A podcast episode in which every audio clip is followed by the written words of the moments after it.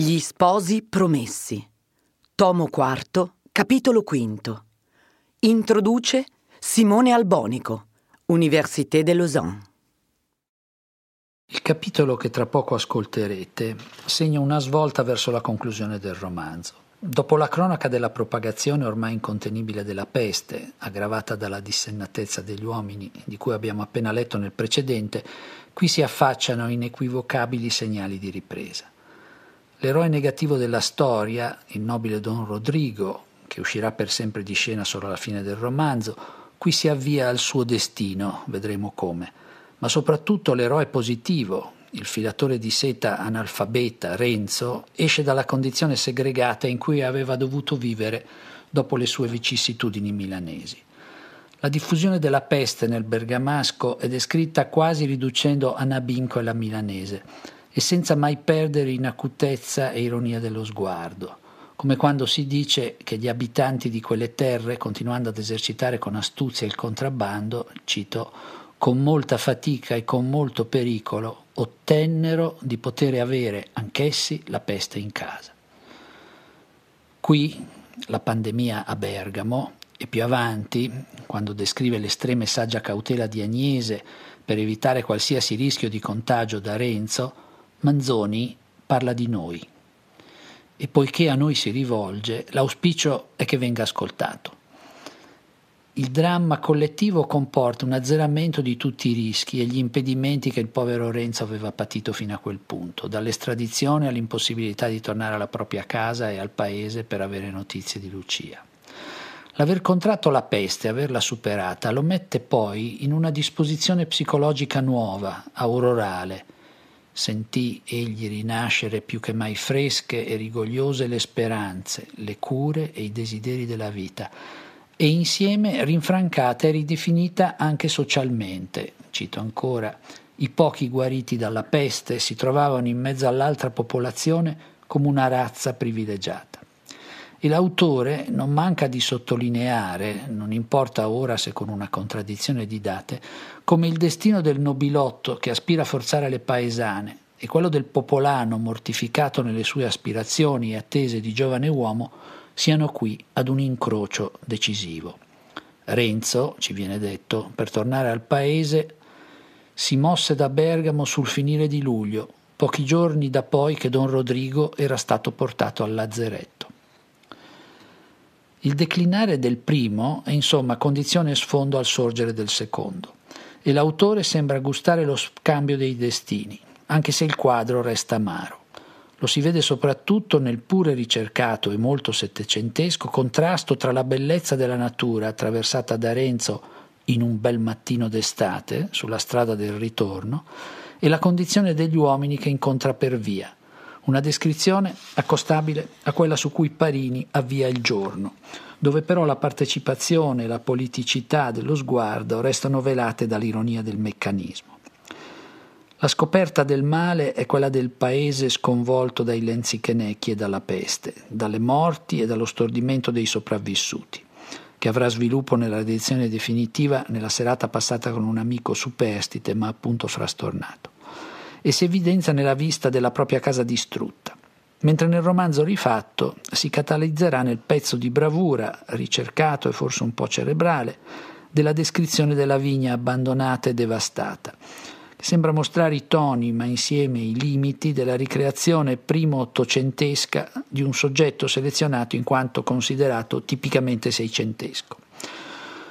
Ulteriori passaggi sulla via della soluzione è il dialogo franco, almeno da parte di Renzo, con Don Abbondio, lui pure appestato e guarito, ma non per questo cambiato.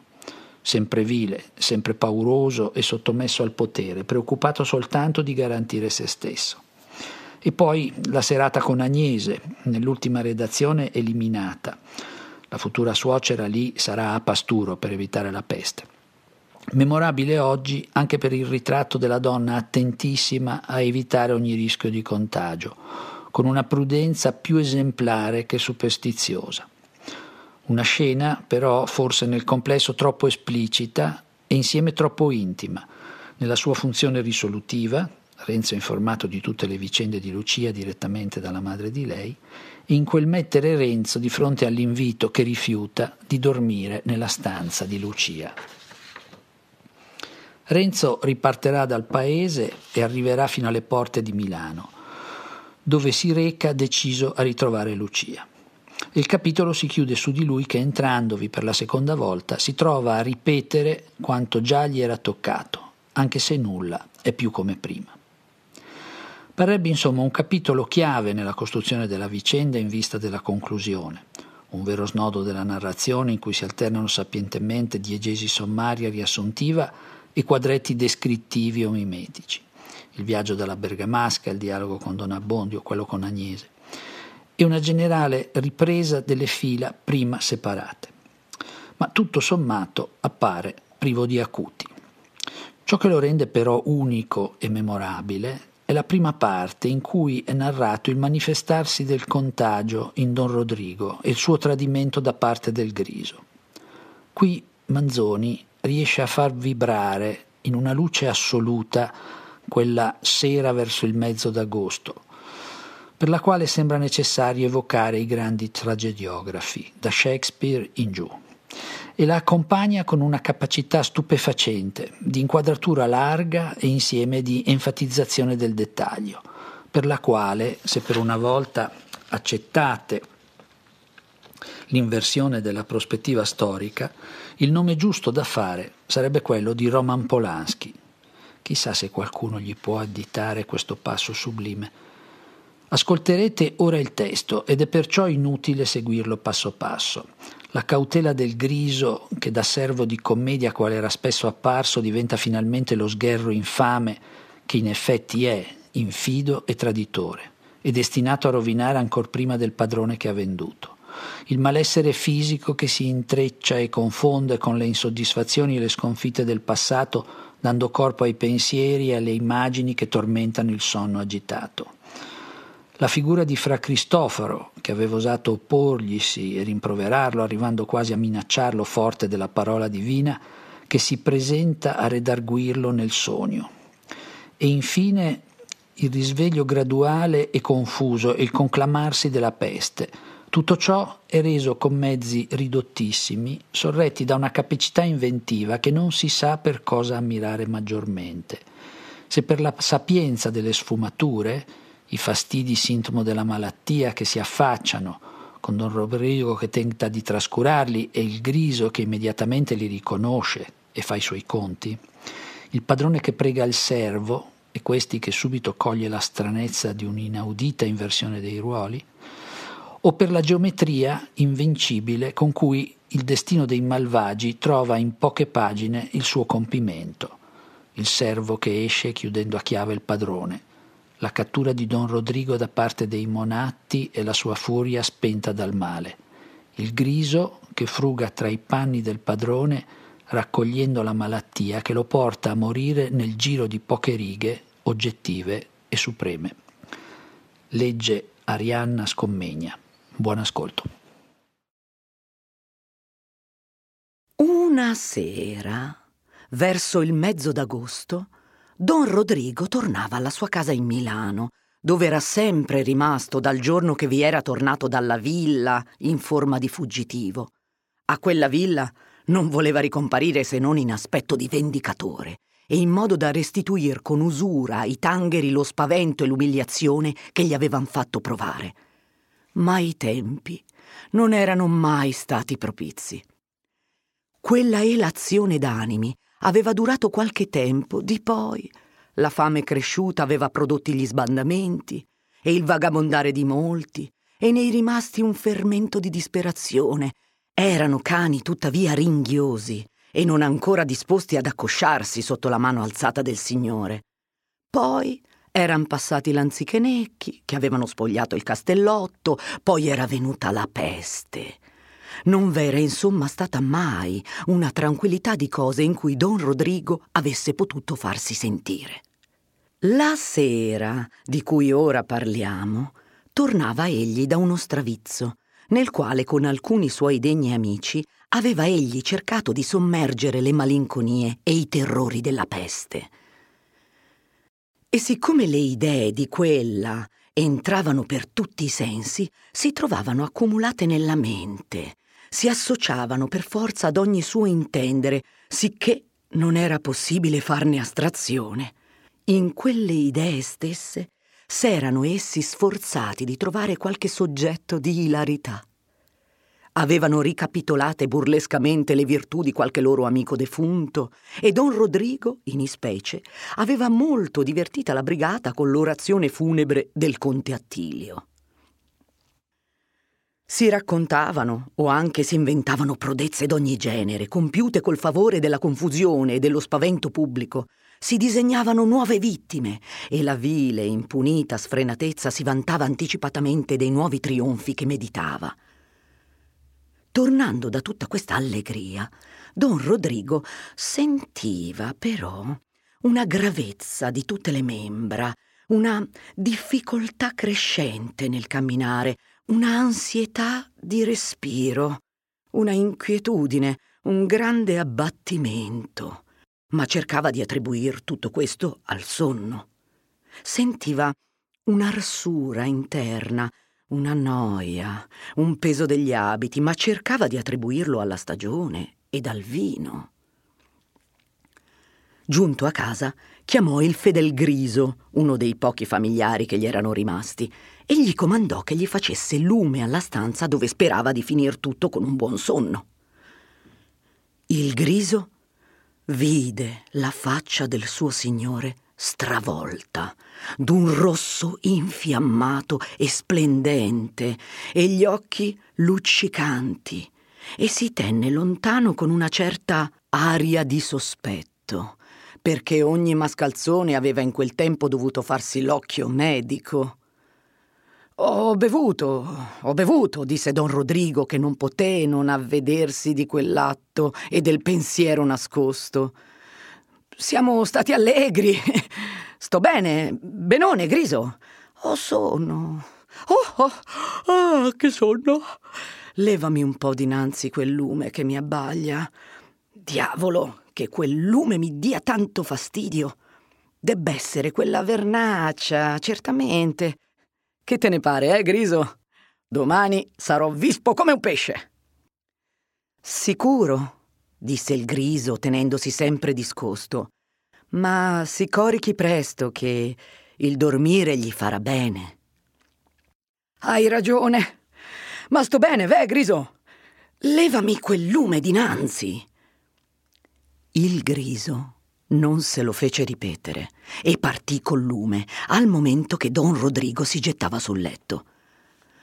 Quando vi fu, la coltre gli pareva un monte e se la rigettò da dosso. Sentiva un sopore come invincibile e quando stava per assonnare si risentiva come se un importuno venisse a scuoterlo per non lasciarlo dormire. Il caldo cresceva, cresceva la smania e il terrore rispinto ritornava più forte. Così passò qualche ora.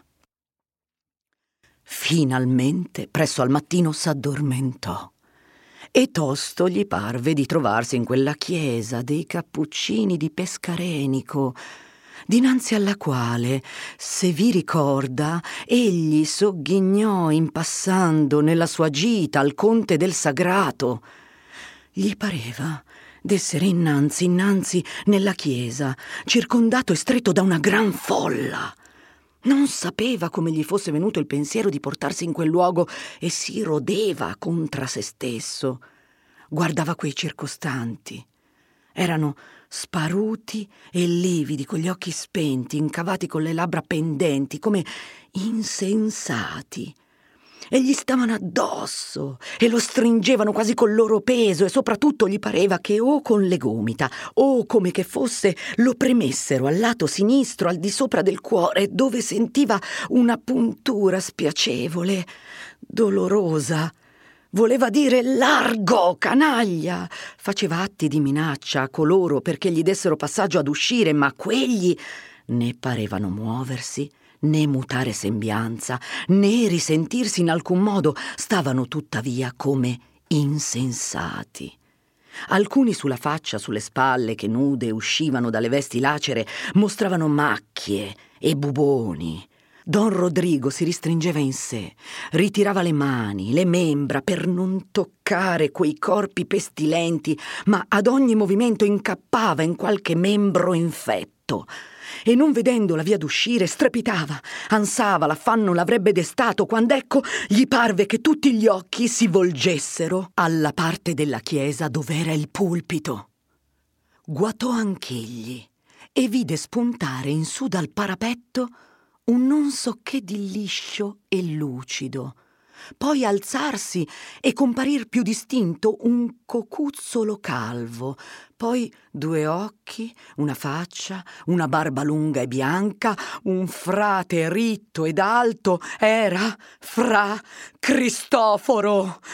Tanto più don Rodrigo avrebbe voluto fuggire, ma la folla degli incantati era fitta ed immobile. Gli parve allora che il frate, girando gli occhi sull'uditorio senza fermarli sopra di lui, sclamasse ad alta voce Per li nostri peccati, la fame. Per li nostri peccati, la guerra. Per li nostri peccati, la peste. La peste. Povera gente! Ella vi rode tutti, dal primo fino all'ultimo. Tutti avete i segni della morte in volto. Beati quelli fra voi che sono preparati a riceverla, ma... E qui pareva a don Rodrigo che il frate ristesse come sopraffatto da un pensiero repentino e profondo ed egli stava ansioso attendendo. Gli pareva che gli uditori non facessero pur vista di scuotersi e che il frate, tutto d'un tratto, guardando a lui e come ravvisandolo, fermandolo col guardo e con la mano alzata come un bracco sopra una pernice, dicesse ad alta voce Tu sei quell'uomo. Or ci sei giunto. Ascolta. Quanto ti sarebbe costato il rinunziare a quel capriccio infame? Torna indietro con la mente e dillo. Un picciolo pensiero di pietà. Ma tu non hai voluto. Tu hai messo da una parte sulla bilancia l'angoscia, l'obbrobrio, il crepacuore, il terrore di un'anima innocente. Hai pesato e hai detto non è niente, pesa più il mio capriccio. Ora le bilance sono rivolte, l'angoscia si versa sopra di te. Prova se è niente. A queste parole Don Rodrigo voleva gridare, nascondersi, fuggire e si destò spaventato. Stette un momento a ravvisarsi. Vide che era un sogno, ma aprendo gli occhi sentì ancor più vivo il ribrezzo e il dolore della luce. Forzandosi di guardare intorno vide il letto, le scranne, i travicelli della soffitta confondersi in forme strane, sentì nelle orecchie un ronzio noioso e violento, al cuore un battito accelerato affannoso, si sentì più spossato e più arso che alla sera antecedente. Sentì più viva quella puntura che aveva provata in sogno. Esitò qualche tempo, senza osare di vedere che fosse, finalmente sorse a sedere. Scoperse tremando la parte dogliosa, cercò di fissarvi lo sguardo e a stento, ma con qual raccapriccio di olsà, scorse un sozzo gavocciolo d'un livido pavonazzo, il segnale manifesto del contagio. L'uomo si vide perduto. Il terrore della morte lo invase, ma con un senso ancor più vivo, il terrore di cadere in balia altrui, di essere preso, maneggiato, tratto intorno come un cencio, senza potersi far sentire, d'essere portato al lazzeretto, gittato e confuso fra tanti oggetti d'orrore, oggetto d'orrore egli stesso Voleva deliberare sul modo di evitare questa sorte toccata a tanti altri, ma sentiva le sue idee confondersi e intenebrarsi, divenir tanto più incerte quanto più erano atterrite. Sentiva avvicinarsi sempre più il momento in cui egli avrebbe avuto soltanto di coscienza quanto bastava a disperare.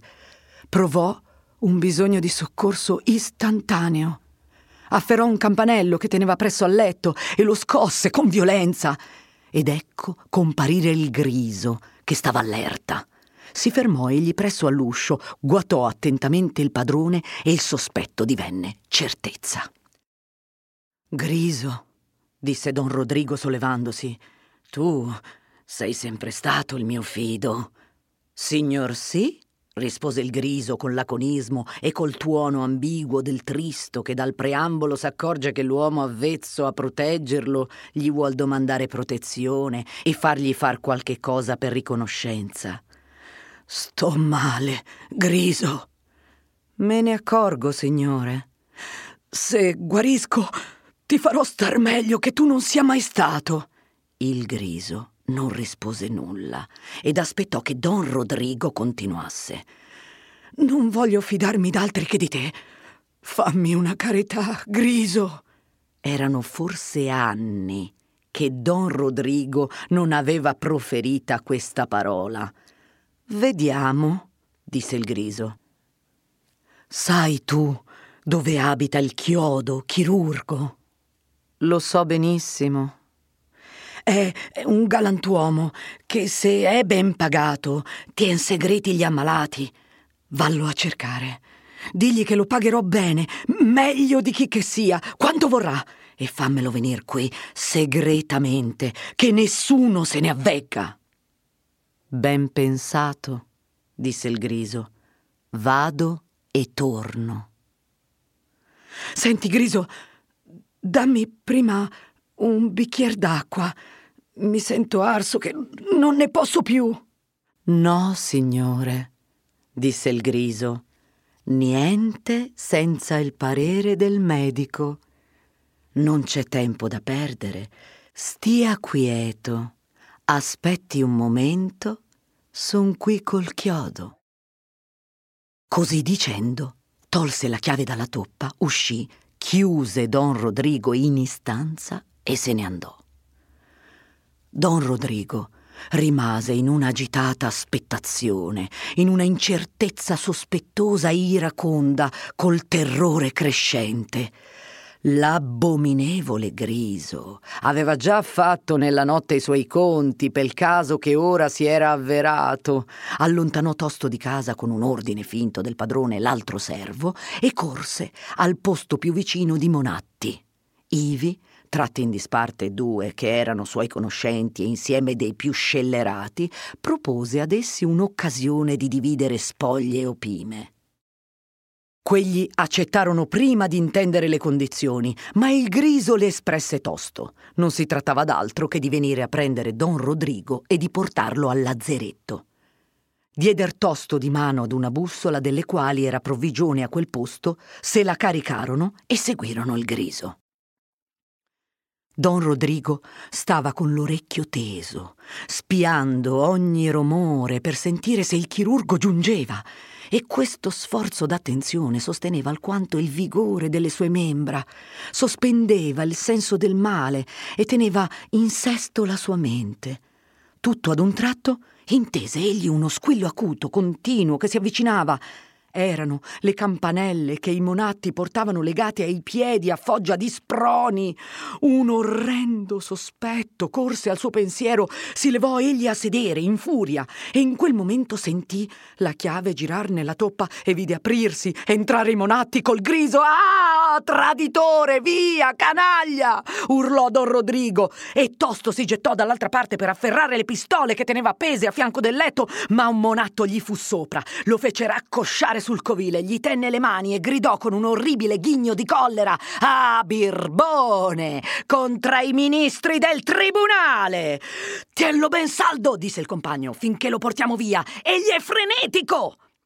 Lo sventurato Rodrigo lo divenne, si divincolava, mandava urli, lanciava bestemmie contra i monati e più contra il griso che egli vedeva frugare insieme con quel compagno nei cassettoni, spezzar le serrature dello scrigno, cavarne il denaro e far le parti, mentre colui che teneva il padrone dava un'occhiata a questo per tenerlo bene e un'occhiata a quegli altri dicendo fate le cose da galantuomini uomini, altrimenti il corpo e la mente di don Rodrigo, già dissestati dal male, non ressero allo sforzo, al dibattimento e a tanta passione il meschino. Cadde tutto a un tratto come sfinito e stupido. Guardava però come un incantato e di tratto in tratto dava qualche scossa o usciva in qualche imprecazione. Fatte le parti, i monatti lo posero nella bussola e lo portarono al lazzeretto. Il griso rimase a scegliere quel di più che poteva essere il caso suo, fece un fardello e sfrattò. Ma in quella furia del frugare egli aveva presi presso al letto i panni del padrone e scossigli per vedere se vi fosse denaro. Né in quel momento aveva badato a quello che si facesse, se ne accorse però il giorno dopo, che preso dagli stessi accidenti che con occhio così spietato aveva mirati nell'infelice suo padrone, cadde infermo in un'osteria, dove era andato a gozzovigliare. Abbandonato da tutti, fu spogliato dai monatti anch'egli, trattato come aveva trattato altrui e strascinato su un carro al lazzeretto dove finì. Lasciando ora don Rodrigo nel suo tristo ricovero, ci conviene andare in cerca d'un personaggio, separato da lui per condizione, per abitudini e per inclinazioni, e la storia del quale non sarebbe mai stata immischiata alla sua se egli non lo avesse voluto a forza. Fermo del quale intendiamo parlare, aveva campucchiato quell'anno della carestia parte col suo lavoro, parte coi soccorsi di quel suo buon parente. Alla fine, per non essergli troppo a carico, intaccò i cento scudi di Lucia, ma col proposito di restituire, se mai Lucia non fosse più quella per lui. Il passaggio della soldatesca interruppe quelle scarse, imbrogliate comunicazioni di pensieri e di notizie che passavano tra lui ed Agnese. Dietro la soldatesca venne la peste, ai primi avvisi della quale i magistrati di Bergamo interdissero il commercio col territorio milanese finittimo. Mandarono commissari ad invigilare al confine, fecero por guardie e cancelli. Pure, come era accaduto nel milanese, la disobbedienza fu più attenta, più destra, più ingegnosa che la vigilanza. Gli abitanti del confine bergamasco non credevano neppure essi molto alla peste e trattavano di soppiatto coi loro vicini e con molta fatica e con molto pericolo ottennero di poter avere anch'essi la peste in casa. Entrata che fu, invase poco a poco il contado, poi i sobborghi di Bergamo, poi la città, la peste di Bergamo, e nei modi con cui si propagò e in tutti i suoi accidenti presenta molti tratti di somiglianza notabile con quella del milanese.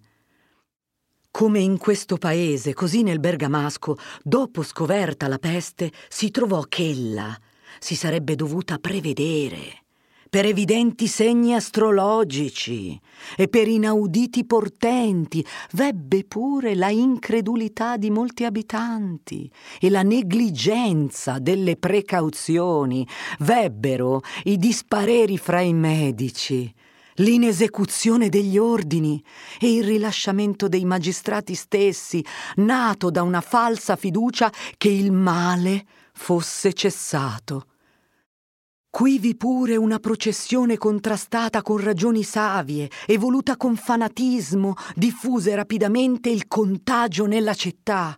Quivi pure molte vite generosamente sacrificate in pro del prossimo da cittadini e particolarmente da ecclesiastici quivi pure licenza e avanie degli infermieri e becchini che ivi erano chiamati nettezzini come in Milano Monatti, quivi pure preservativi e rimedi strani o superstiziosi, quivi pure come in Milano subitanei spaventi per voci sparse di sorprese nemiche sognate dalla paura o inventate dalla malizia, e finalmente, per non dir tutto, quivi pure all'udire che in Milano v'era gente che disseminava il contagio con unzioni, nacque un terrore che il simile non avvenisse, anzi, parve di vedere unti i catenacci e i martelli delle porte e le pile delle chiese. Ma la cosa non andò oltre. E come in questo particolare, così nel resto, gli accidenti tristi che abbiamo toccati furono in Bergamo men gravi, meno portentosi. L'incredulità fu meno ostinata, men clamorosa, la trascuranza men crassa, la superstizione meno feroce, la violenza meno bestiale e meno impunita.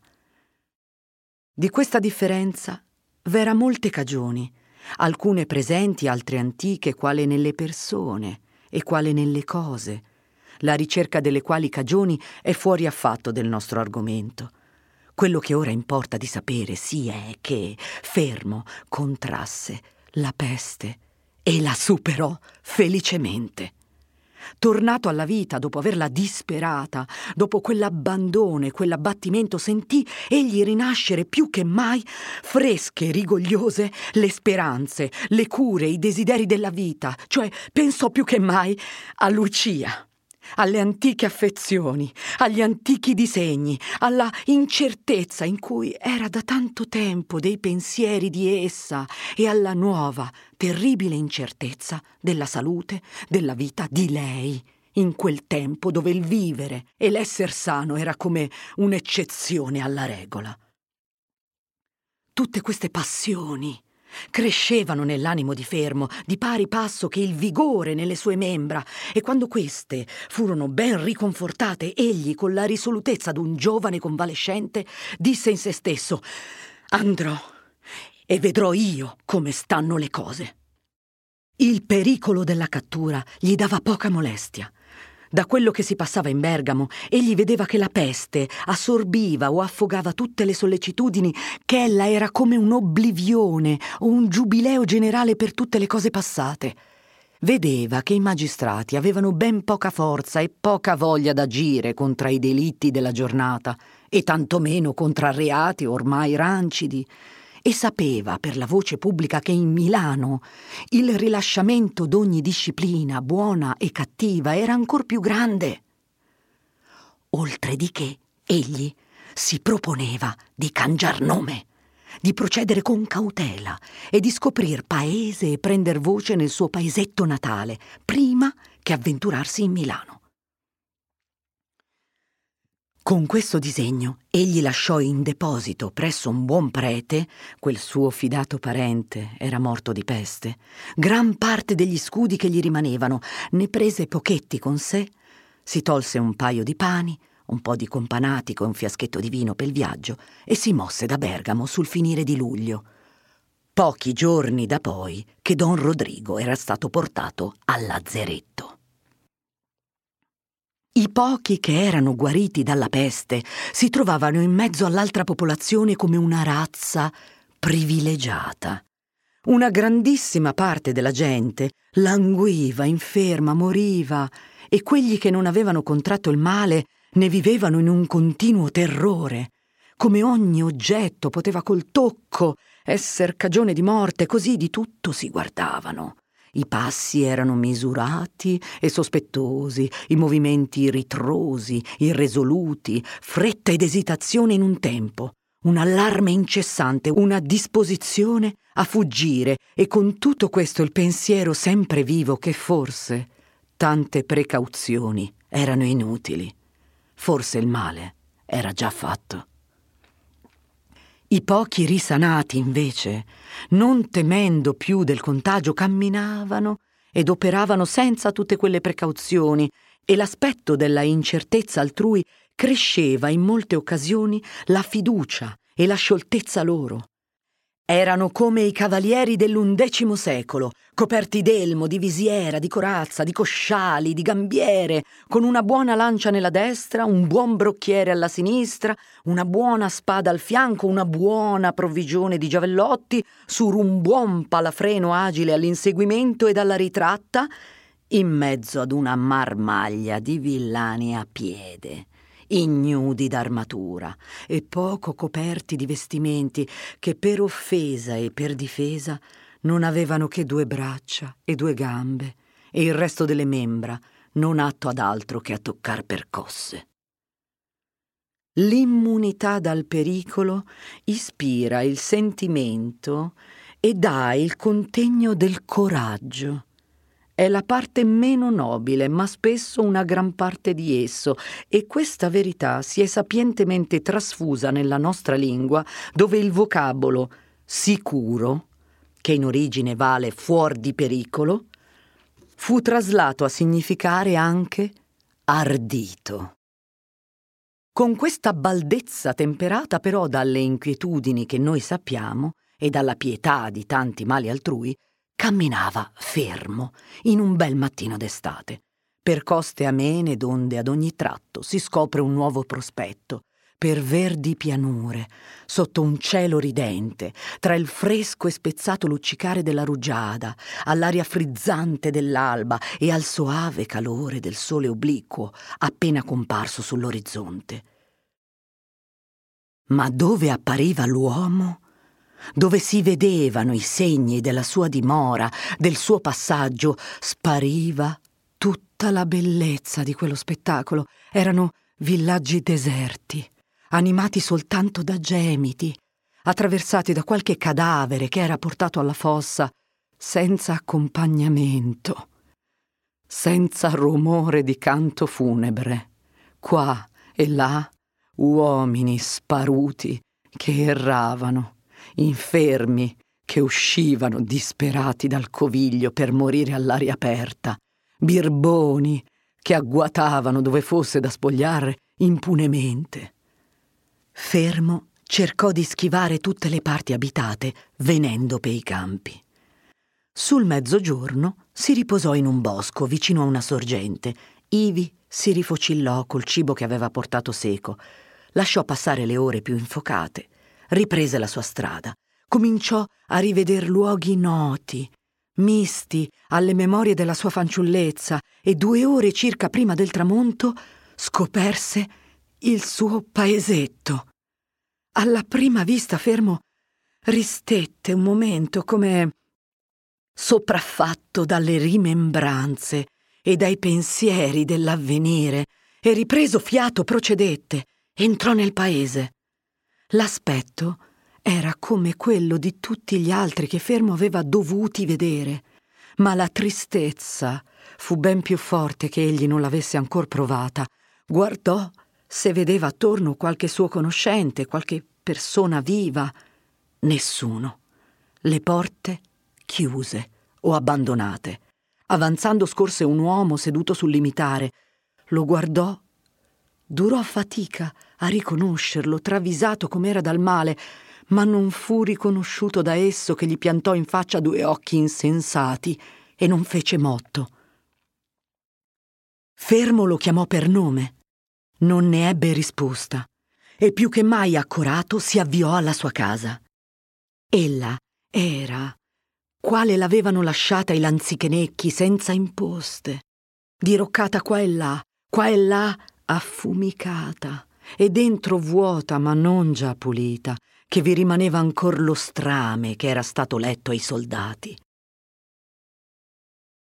Ne uscì fermo in fretta, inorridito, ritraendo l'occhio dallo spettacolo e la mente dai pensieri e dai ricordi che quello spettacolo faceva nascere, e si incamminò alla casa d'Agnese, con l'ansia di rivedere un volto amico, di udire da lei ciò che tanto gli stava a cuore e col battito di non ritrovarla, di non ritrovar pure chi gli sapesse dire se ella viveva.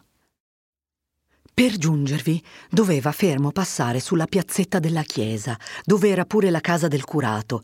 Quando fu in luogo donde la piazza si poteva vedere, guardò egli alla casa del curato e vide una finestra aperta e nel vano di quella un non so che di bianco giallastro in campo nero, una figura immobile, appoggiata ad un lato della finestra.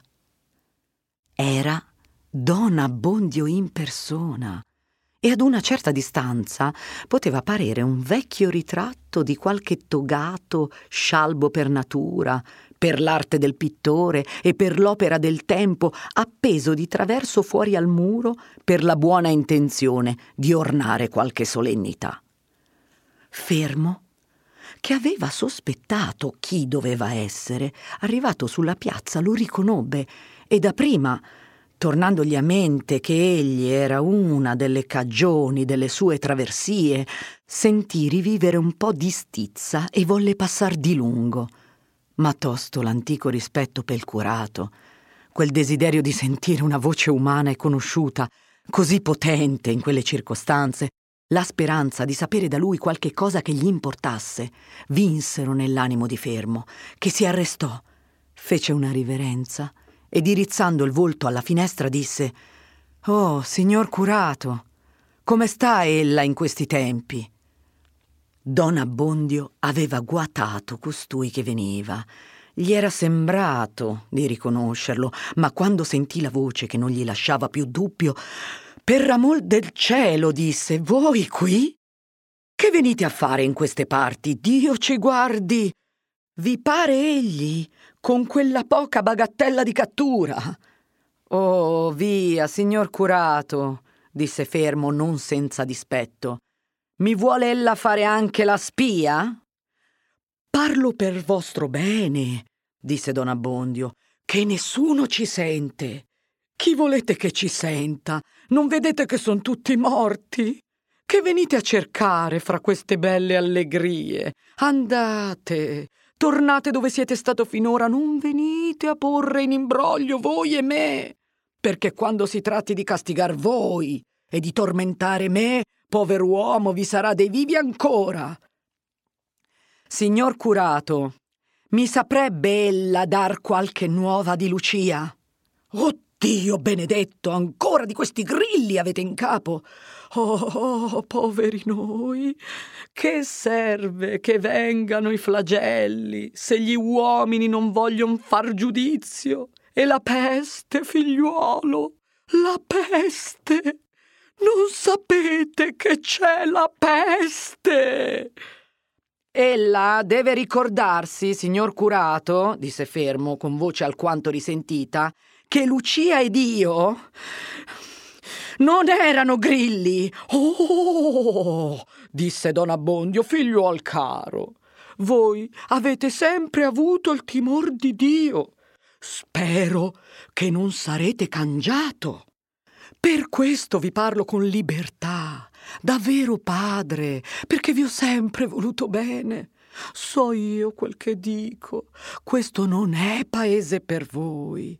Se vi dovesse accadere qualche disgrazia, e già purtroppo non la schivereste. Che crepacuore per me. La cattura è terribile. V'è un fuoco contro di voi. E poi la peste. La peste l'ho avuta, disse fermo. Son guarito e non ho più paura. Vedete che avviso vi ha mandato il cielo? Per farvi pensare al sodo. Anch'io l'ho avuta e son qui per miracolo. Ma di Lucia non mi sa ella dir nulla. Figliuol caro, che volete ch'io vi dica? Non ne so nulla. È in Milano, cioè vera.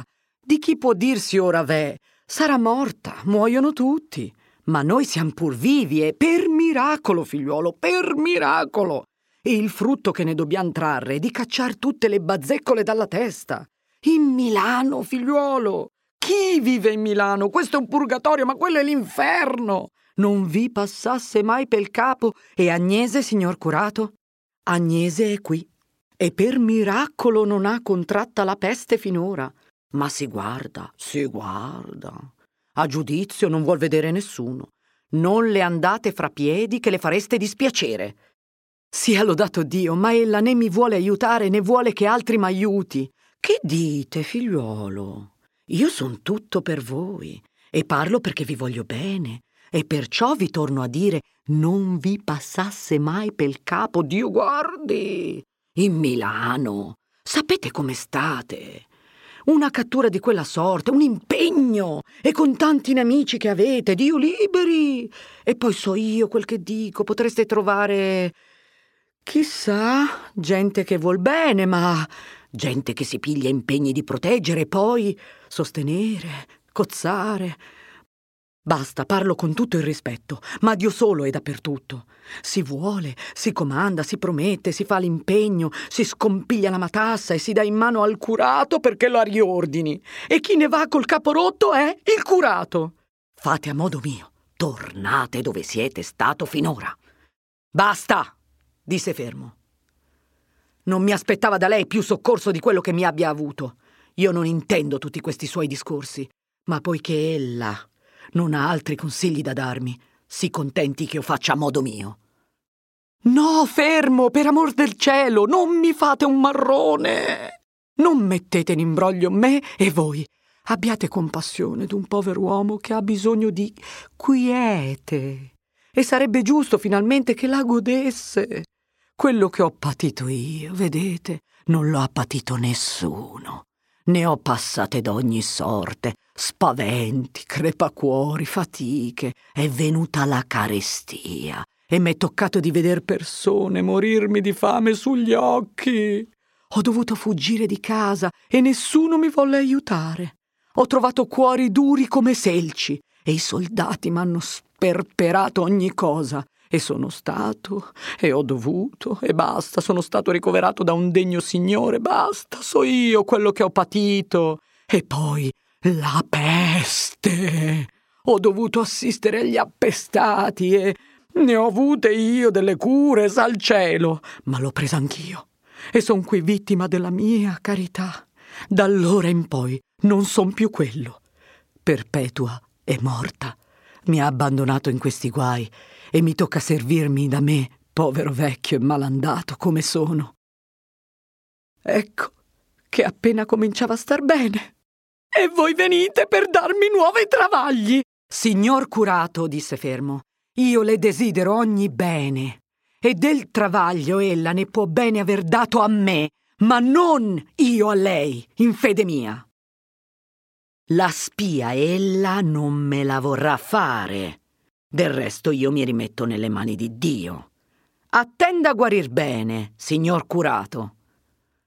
Sentite, sentite, continuava Don Abbondio, ma fermo aveva già fatta una riverenza di risoluto congedo e camminava verso la casetta di Lucia. Oh, povero me! Questo ci mancava, continuò a borbottare fra sé Don Abbondio ritirandosi dalla finestra. Povero me! Se costui va a Milano, se trova Lucia, se tornano alle loro antiche pretese, ecco rinnovato l'imbroglio. Un cardinale che dirà voglio che si faccia il matrimonio, un signore che dice non voglio, ed io tra l'incudine e il martello. Basta! disse poi soffiando dopo d'aver alquanto pensato. Muore tanta gente.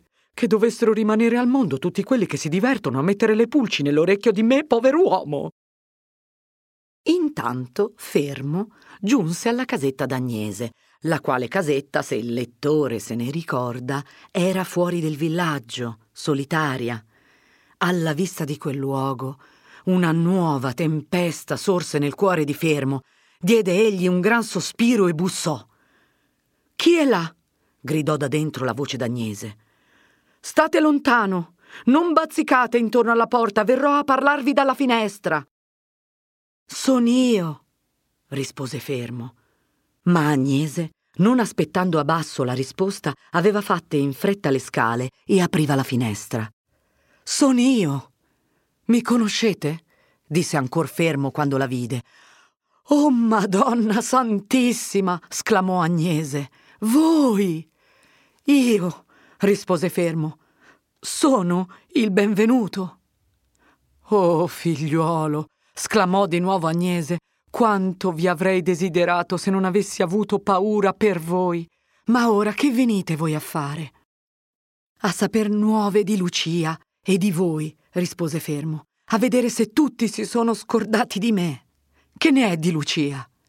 Figliuolo, sono mesi che non ne ho notizia. Prima di quel tempo ella stava bene di salute, ma ora chi può sapere? Io andrò a vedere, io vi porterò nuova di vostra figlia, disse fermo risolutamente. Voi, disse Agnese, ma e mi capite? Basta. Volete aprirmi e parleremo più liberamente. E la peste, figliuolo. Grazie al cielo, ella non ha ammazzato me, ed io ho ammazzato lei. E son sano e salvo, come mi vedete. Aprite con sicurezza. Scendo ad aprire, rispose Agnese. Oh, con quanta consolazione v'avrei riveduto, ma ora bisogna che io vi preghi di starmi lontano. Come vorrete, rispose fermo. State ad aspettarmi nel mezzo della strada. Quando aprirò, non vi affacciate alla porta, lasciatemi rientrare, poi entrerete e vi porrete in un angolo, lontano da me, e ci parleremo. Le parole non hanno bisogno di toccarsi. Oh, quante cose ho da dirvi! E io a voi! Rispose fermo. Agnese calò in fretta le scale, giunta alla porta, avvisò ancora Fermo che stesse discosto, aprì, rientrò fino in fondo alla stanza, Fermo entrò pure, prese un trespolo, lo portò in un angolo, vi si pose a sedere guardando intorno, ricordandosi di tanti momenti passati in quel luogo e sospirando. Agnese andò a richiudere la porta e venne a sedersi nell'angolo opposto, e subito cominciò come una sfida di inchieste. Come vi siete fidato di venire da queste parti? Perché Lucia non mi ha mai risposto?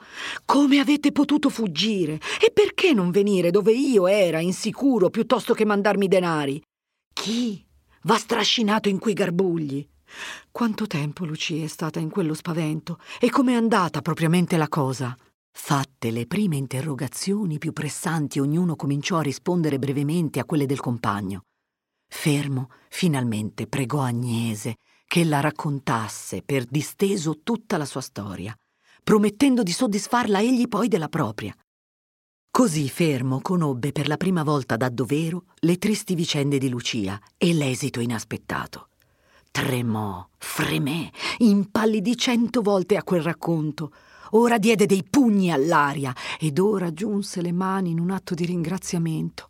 Maledisse la signora, benedisse il cardinale, diede maledizioni e benedizioni al conte del sagrato, invocò ora la vendetta, ora il perdono del cielo sopra don Rodrigo. Ma un punto rimaneva tuttavia oscuro. Né Agnese sapeva dilucidarlo. Perché? Non è venuta con me. Con me, suo promesso. Con me che doveva, che poteva divenir suo marito. Che ostacolo v'era più? Non sarebbero mancati che i denari e il cielo gli aveva mandati.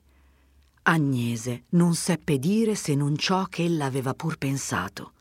Che Lucia fosse rimasta tanto stordita e sgomentata da quegli orribili accidenti che non le rimanesse più forza da voler nulla e fosse disgustata d'ogni cosa. Oh, andrò io a saperlo da lei, disse fermo. Voglio vederne l'acqua chiara. Ella era mia, mi si era promessa. Io non ho fatto niente per demeritarla. E se non mi vuol più? E qui avrebbe pianto se gli uomini non si vergognassero di piangere. Se non mi vuol più, me lo ha a dire di sua propria bocca e mi deve dire il perché.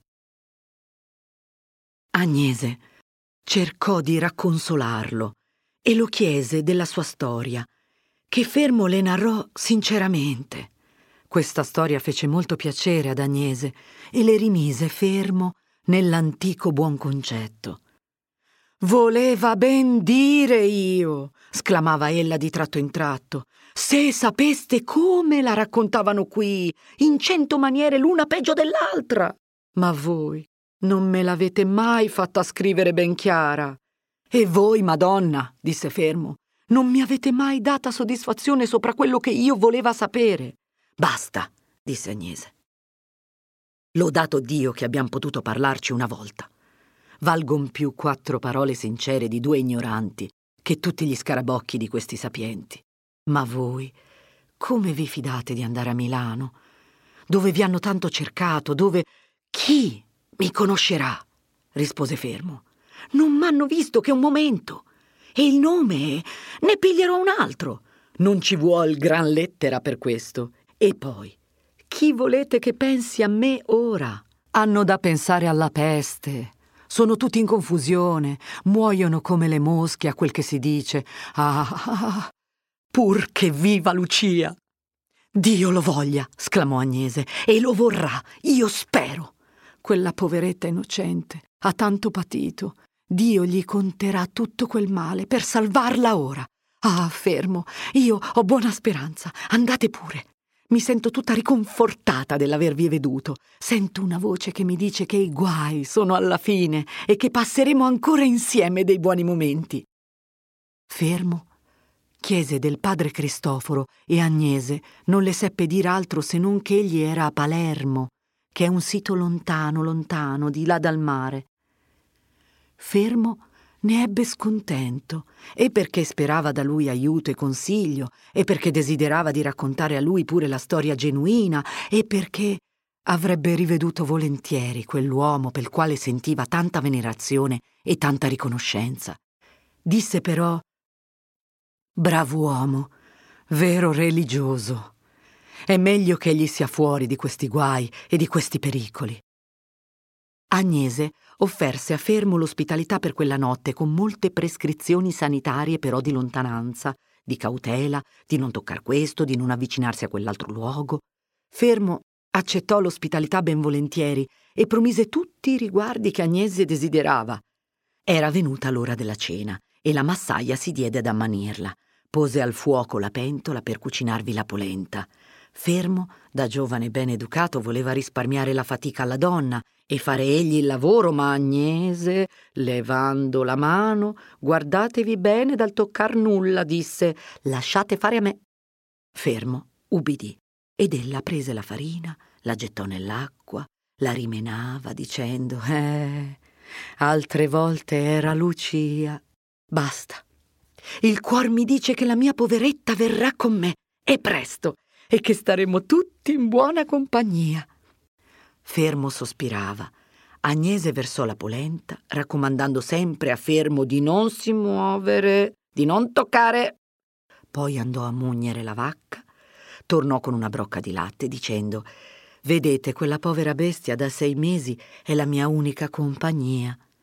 Prese un bel pezzo di polenta, lo ripose su un piattello, lo sporse a fermo, stando più lontana che poteva e stringendosi con l'altra mano la gonna d'intorno alla persona perché non istrisciasse gli abiti di fermo.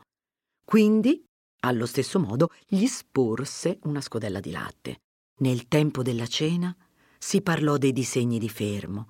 Agnese gli diede istruzioni sul nome dei padroni di Lucia gli comunicò le notizie confuse che ella aveva sul luogo della loro dimora e questi discorsi gli tennero a veglia qualche ora dopo la cena. Finalmente Agnese indicò all'ospite la stanza dove egli doveva coricarsi. Era quella di Lucia. Fermo amò meglio di andarsi a gettare sul picciolo fienile, adducendo motivi di precauzione per la salute.